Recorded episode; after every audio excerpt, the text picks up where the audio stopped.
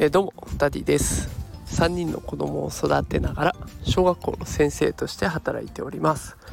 このラジオでは子育てや教育を楽にできるそんなヒントを毎日お送りしております。さあ今日はですねちょっと外で収録をしているので音がいろいろ入っちゃうかもしれませんがご容赦ください。今日のテーマは子供や部下の考える力を育てる方法というテーマでお送りしていきたいと思います。さあ考える力を育てる方法です、まあ、答えをね先に伝えますと裁量権を与える。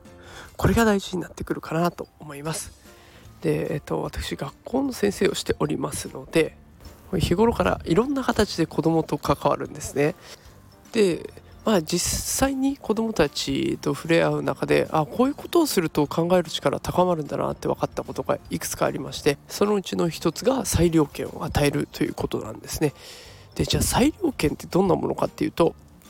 例えば今私図工の時間で大きい作品を作ってるんです。で大きい作品になるから当然教室には置ききることができないわけなんですね。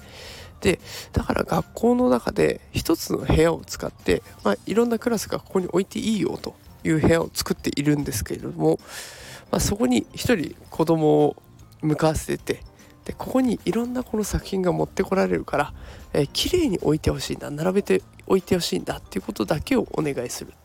でそうするとその子はどうやったら綺麗になるかなとどうやったら後で取りやすくなるかなとかいろいろ考えながらその与えられた役割を全うしてくれるんですね。この時に考える力っていうのが発揮されてくると。で子どもたちがこの考える力を発揮している時私は特に何も指示を出していないんです。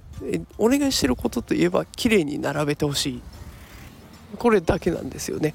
でそのたった一つの指示でも子どもたちはいろいろ考えて動いてくれる。こうやって考える力が育てられる。であと若手をの考える力を育てるっていうふうに考えた時には学校の先生にもまだまだねあの若手の人もいます。たくさんいます。でその人たちが何かを任された時の方が圧倒的にパフォーマンスがいいんです。で学校では年に何回か研究授業っていうのが行われておりまして他の先生たちが一人の先生の授業を見るというようなことをやっています。で普段若手の先生ってなるとどうしても教わる方教わる側、えー、どうやって授業やっていったらいいかとかこうやったらいいよとか、ね、いろんなアドバイスを受けながら成長していくんですけれどもその研究授業っていうものを自分がやるっていう風になった時にはどうしても自分で考えざるを得ない。でこの時にやっぱり考える力が発揮されます。だからいろんなことを任される。いろんなことを自分で決められるってそういう環境になればなるほど考える力っていうのは育てられるということが分かってきました。で子育てやる時にもじゃあここの部分はお願いねって任せていった方がもしかしたら子どもの考える力っていうのは育つのかなと。いうふうに思いましたので今日はこんな放送をしてみました。すいません。ちょっと外で放送してるのでいろんな音が入らないように早口になってしまいました。分かりづらかったらすいません。もしこの放送あの気に入っていただけた方あ勉強になったなと思った方はいいねとかコメントあとはフォローしていただけると嬉しいです。さあそれではまた明日夕方5時からお会いしましょう。今日も最後まで聞いてくださってありがとうございました。それではまた明日。さよなら。